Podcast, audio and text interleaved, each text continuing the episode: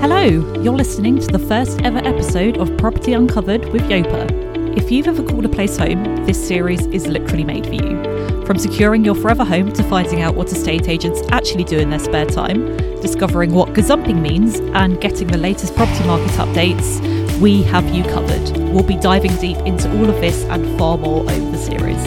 I'm your host, Charlotte Salter, and the place I call home is a basement flat in London. It's small, but it's perfectly formed, and I love it. In this episode, we're going to be talking about what's actually happening in the property market and what do we actually mean by the January buyer rush? Is now a good time to sell your home or a bad one? Let's find out. Obviously, I can't talk about property by myself, and that's where our special guest comes in. So, joining us today is Mike Scott, who is Yopa's chief analyst. Hi, Mike. Thank you so much for joining. Hi, Charlotte. Thank you for having me on. Could you tell us a bit about yourself and, and what you do? I um I got into the property market working in internet startups back around about the year 2000. I first of all worked at a company called eLoan that doesn't exist anymore, and then I was one of Rightmove's first employees. I worked at Rightmove for about 10 years. And since then, I've been doing some work with other property companies, including Yopa. So you've been in the property industry for, for quite a long time. Obviously, Rightmove is a really, really big company right now. And I personally, I go straight to Rightmove. Yeah, I mean, it's it's grown quite a lot since I started there. When there was one office in Leighton Buzzard had about uh, 15 people working in it. That was all Rightmove was back in uh, back in the early 2001 and that's why we're we're very lucky to have you here because obviously you've been involved in the property industry for for quite a while and you understand how it works. So, if I can, I'm going to open with a really big question. At the time of recording, we're a couple of months from Christmas. We're on our third Prime Minister of the year. The cost of living is all over the headlines. It's pretty confusing, and I'm sure a lot of our listeners find it confusing too. So, where are we with the property market right now? Well, as you say, it's kind of confusing at present. The word unprecedented is overused, but nevertheless, we're in an unprecedented kind of situation at present. We've not had this kind of economic condition in the property market ever, really. We know that house prices are still rising. Am I right? The most recent reports do show house prices are still rising, yes. It does tend to take time for dents to market confidence and market sentiment to work their way through to prices, but we're not yet seeing any sign of that happening. Do you think the property market is still a fairly safe, medium, long term investment? What do experts think is going to happen? Okay, to put a bit of context on this, when the housing market was able to reopen in May 2020 after the first and tightest lockdown ended, at that point the market just went nuts. There was masses of activity, lots of people trying to buy houses, and only so many houses for sale. And that's why we've seen soaring prices over the past uh, two and a half years now a couple of factors were driving that. One was just that the pandemic changed people's housing needs or just made them reassess their lives and their lifestyles. And so a lot of people wanted a different house, whether it's got more space at home or they want more countryside. A lot of people made changes of that kind or wanted to make changes of that kind. I, for example, have family who wanted to move to Exeter, and that's where we really, really saw the super, super high demand for new houses. And I know many people trying to move around that time were having a lot of trouble because there were just so many interested buyers. Another factor was that a lot of people during the lockdowns that went on for two years in some form or other, they couldn't spend money like they had been used to. They couldn't spend money on holidays, they couldn't spend money on going out in the evening. And a lot of people who kept their incomes but reduced their expenditure saved money because they had nothing else to do with it. The Bank of England estimated that people saved over £200 billion in that way. And to put that into context, that's about half of all the money that's spent on houses in a year. It's a lot of money. And some of that money has been finding its way into the housing market over the past couple of years and probably still is. People haven't spent all of those savings yet. For a lot of us, we might feel that COVID is over and we're going back to our, our normal lives, but that's still a lot of money that could potentially go into the property industry. Where we are now, obviously, is that confidence is reducing prices have already risen a lot and there's only so far they can go before people literally can't afford houses at all. Mortgage interest rates are rising and may rise further, may not. That's hard to predict. And so we certainly expect house price growth is going to slow down next year. How much it slows down is very hard to predict. The housing market is notorious for defying people's predictions. My best guess at present is that prices are going to slow down to more or less standstill by the end of next year, but not fall significantly. There's a few reasons for that. One is that supply is still pretty tight and there's still quite a lot of demand, even despite the rising cost of living and the rising mortgage rates. And that's going to keep prices up. And another is that we don't expect to see any large scale repossessions of houses, putting more stock on the market because the mortgage lending criteria were tightened up quite a lot after the credit crunch in 2008. And so um, the banks haven't been allowed to lend money to people that they couldn't afford to repay if mortgage rates went up. So the fact mortgage rates are now going up, it may dent people's finances, but it shouldn't make them physically unable to pay the mortgage. As long as we don't get those mass repossessions, that's not going to give a sudden rush of supply onto the market. Then on the demand side, interest rates are higher, but as long as the mortgage lenders keep on lending, and there's also cash buyers, of course. So as long as the lenders keep lending and people don't get repossessed, we expect that supply and demand is going to stay more or less in balance, probably a better balance than has been over the past two years. And so that's going to keep prices up or at least stop them from falling much. And something I wanted to ask as well is what do you think about the fact that people are always going to need to move? I mean, if you want to, for example, downsize or upsize, or you need to move to be closer to relatives, or because you want your kids to be in a certain school district, are these always going to be driving factors for people? Well, yes, absolutely. People are always going to need housing, certainly. People have quite pressing reasons for wanting to buy or wanting to move house, and those are always going to be around. After the credit crunch, when we saw a collapse in housing market activity. It went down to about 800,000 houses a year sold in the UK. And that's about two thirds of the normal number. So that gives some kind of indication of what the kind of baseline activity is.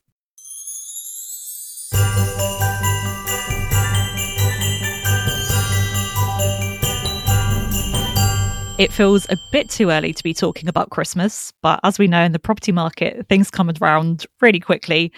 So, I wanted to ask you about this phenomenon that people in the industry call the January buyer rush.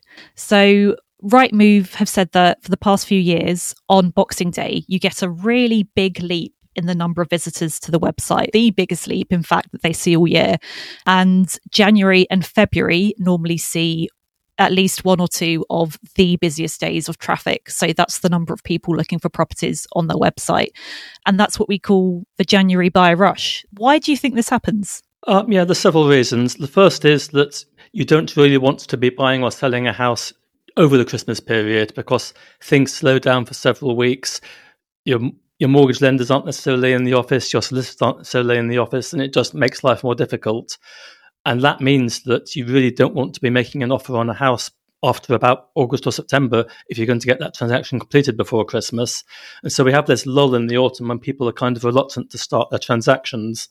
And as soon as Christmas is out of the way, they can jump into the market. The other factor, of course, is that after you've had a week or two stuck at home with your family, a lot of people are thinking about, hmm, perhaps it's time for a new house, perhaps it's time for a new job, perhaps it's time for a new spouse the new job and the new spouse will often require a new house as well. So Christmas itself can cause people to think about house moving. That's really interesting. I definitely get that out of, of New Year, New Me. I know it's impossible to say for sure, but do you think this January will be any different thanks to the economy? Well, I think this January is going to be very interesting. The, uh, the January and February figures usually set the tone for the year as a whole, and so we're all quite eagerly waiting to see what the figures look like. As I say, my best guess at present is that January and February are going to be a more normal kind of figures, not the insane figures that we saw in January 2021 and 2022, but something a bit more normal. We've had about one and a half million houses sold a year in 2021 and that's likely to fall back closer to the average of 1.2 million, perhaps a bit lower, perhaps something like 1 or 1.1 million. I think it's more likely we're going to see a slowdown in activity in the number of homes bought and sold than is that we're going to see any falls in actual prices.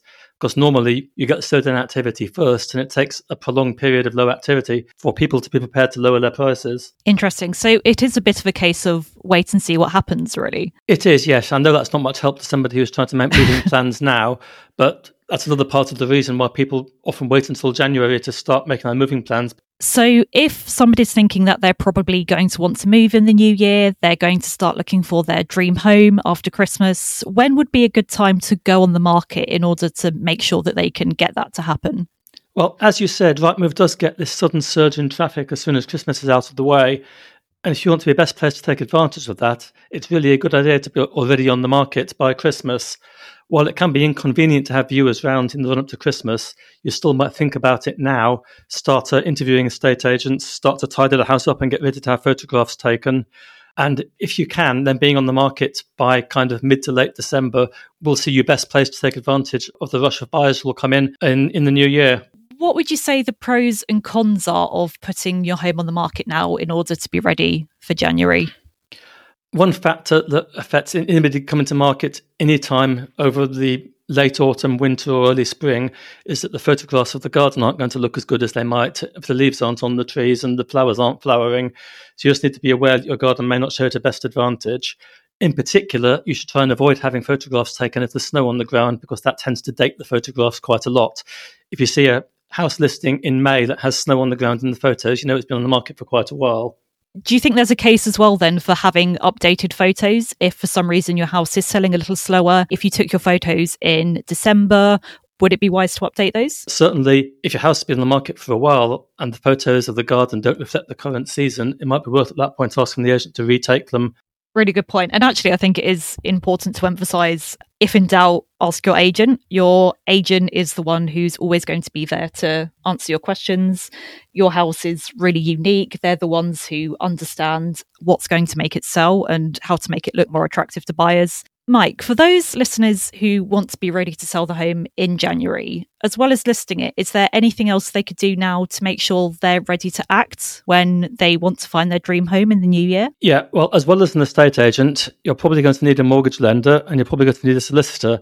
And it's a good idea to get both of those lined up before you come to market and before you start looking for somewhere to buy so that you know, for example, how much you can afford on the house you plan to move to. You might also think about what is the best way to get your house looking at its best for the photographs and the viewings? Do you need to put some stuff into storage?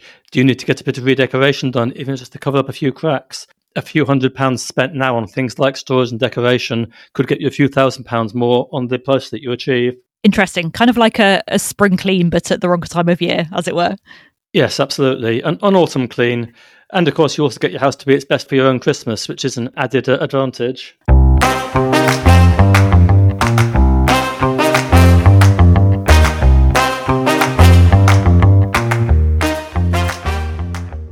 Tell us if the following statements are fact or fiction and why?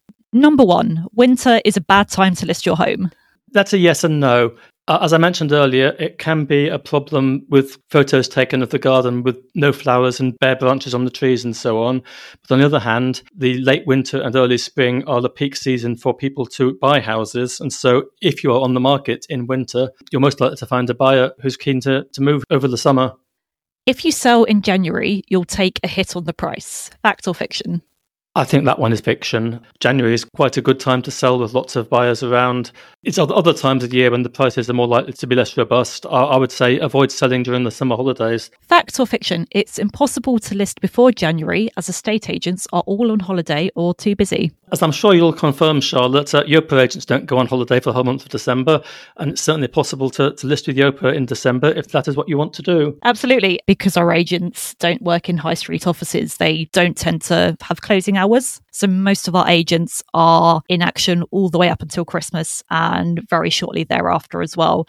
Last one. House prices are going to fall in the new year. Fact or fiction? Well, there are many people predicting that, but I myself think they probably aren't. Um, certainly, early in the year, you're still going to be seeing year-on-year rises in house prices, just because prices were rising quite strongly in in 2022, even in the second half of 2022.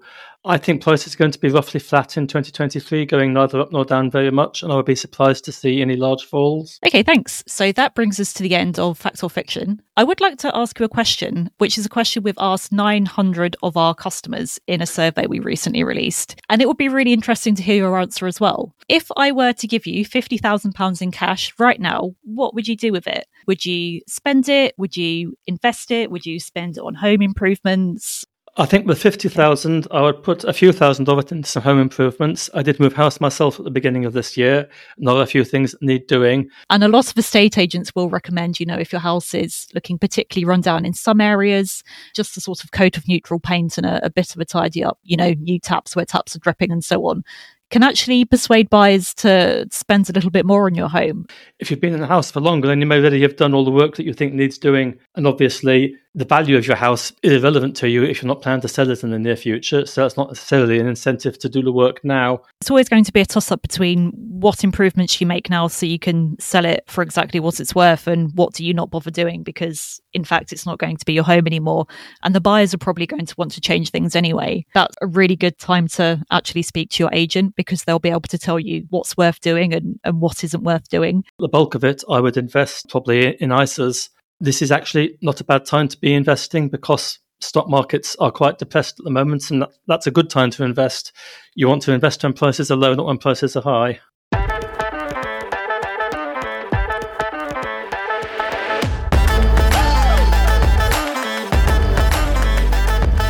I'm going to ask you to play a really quick round of Would You Rather Property Edition. Would you rather live in a haunted castle or a lighthouse that's only accessible by boat? I think I would go for the haunted castle. It's so hard to get Amazon deliveries by boat. Oh, that's a good point. Yeah, I agree. I think I would actually go for that as well. Would you rather have only furniture that's made of glass or only furniture that's made of wicker? I think I'll go for the wicker. At least if it breaks, it's not going to stab you. I again would probably go for the wicker just because I really hate polishing, um, and I can only imagine how smeary the glass would get. Last one. Would you rather have to move home every three years for the rest of your life or never be able to move home again? I think I'll go for never moving home again. I've moved house enough times that I don't really want to do it every three years for the rest of my life. Thank you. yeah, I can imagine. Well, thank you so much for speaking to us, Mike. It's been really, really interesting. Well, thank you for having me on again, Charlotte. It's, it's been a pleasure.